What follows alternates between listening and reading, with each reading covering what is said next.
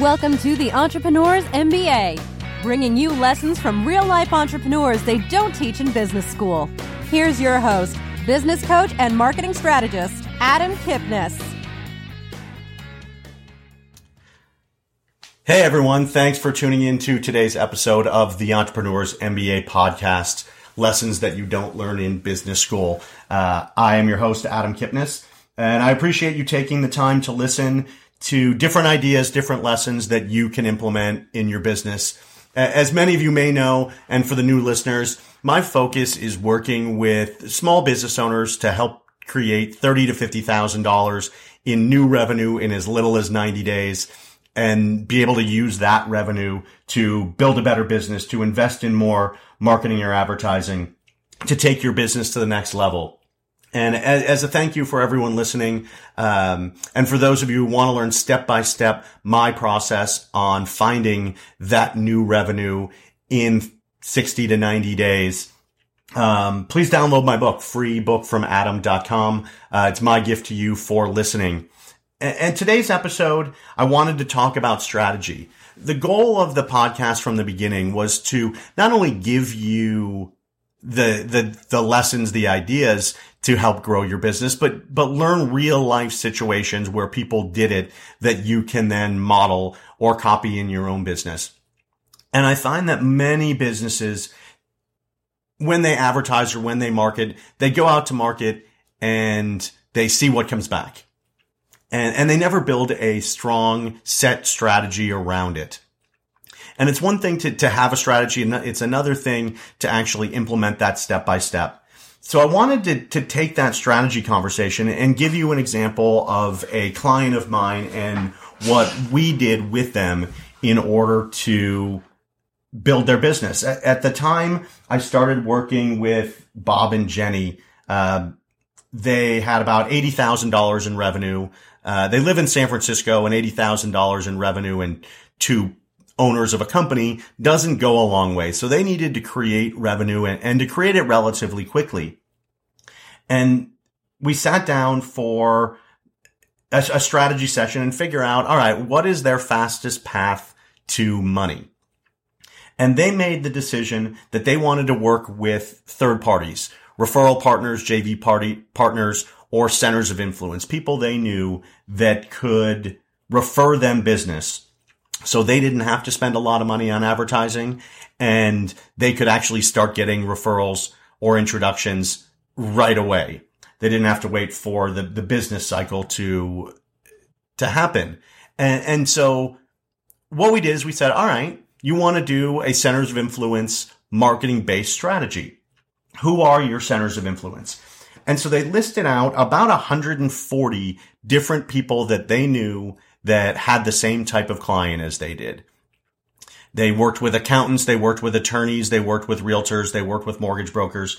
And so they listed out their 140 and then we broke them down into three categories, uh, A, B, and C. So a week later, we came back together and they had their A, B, and C clients. And so I told them, all right, take those B and C clients and get them off your list, move them somewhere else, get them out of your mind. You're not going to be working with them. Um, not really sure why that was such a big surprise to them that we were only going to work with the A's, but we only worked with the A's. And so we whittled that A group, which was 23 names, down to six. And then we built a specific strategy around each of those six. Two were financial advisors, two were accountants, one was a realtor, and one was an attorney. And we worked with them through a specific process. First, we identified in those six, do we like those people? Like, do, do we just like being around them? Um, and do they like us? That's obviously a very important portion of it. And then the second step was to say, all right, do these folks have the same type of clients as we would be working with? It's one thing if we like them and they can refer business to us, but are they going to refer the ideal client to us? And so they, they identified that yes, these people were people that they wanted to do business with and they were people that really fit the same demographic, the same type of client persona that Bob and Jenny had. And then the third step was to say, all right, now that we know we want to work together, now we know we have the same type of people, it's important for you as the the center of influence as the referral partner to know exactly what life is like in the office of Bob and Jenny. And so they walked them through a case study of a real client who came to their office, what they did for them, how they did it, and what the end result was. So that referral partner could, in their head, know exactly what it would look like. They could envision someone they referred going to Bob and Jenny and being in their office and becoming a client. And it was super powerful because it allowed them to skip three or four steps ahead of a traditional joint venture referral relationship where people are referring on faith. Referring on faith is great and it's wonderful that people will do that for you. But if they know exactly what it looks like to be your client, they're so much more likely to remember it and so much more likely to have comfort in referring to you.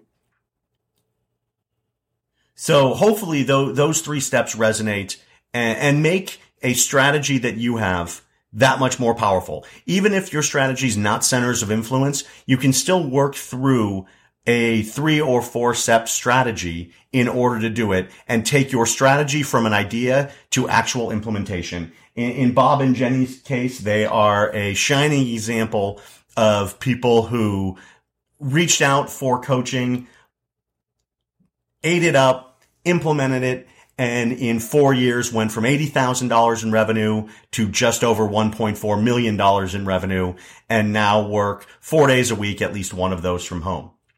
So hopefully this is helpful. Hopefully it, it jogs some ideas and some thoughts inside your head of what you can do with your strategy in order to start driving business quickly and effectively through your chosen marketing strategy definitely want to hear from you and leave some comments on whether this resonated with you at all, what you'd like to hear more, or what I can dive into deeper depth on. Thanks for being on the Entrepreneurs MBA podcast. This is Adam Kipnes. I will talk to you on the next one. Thank you.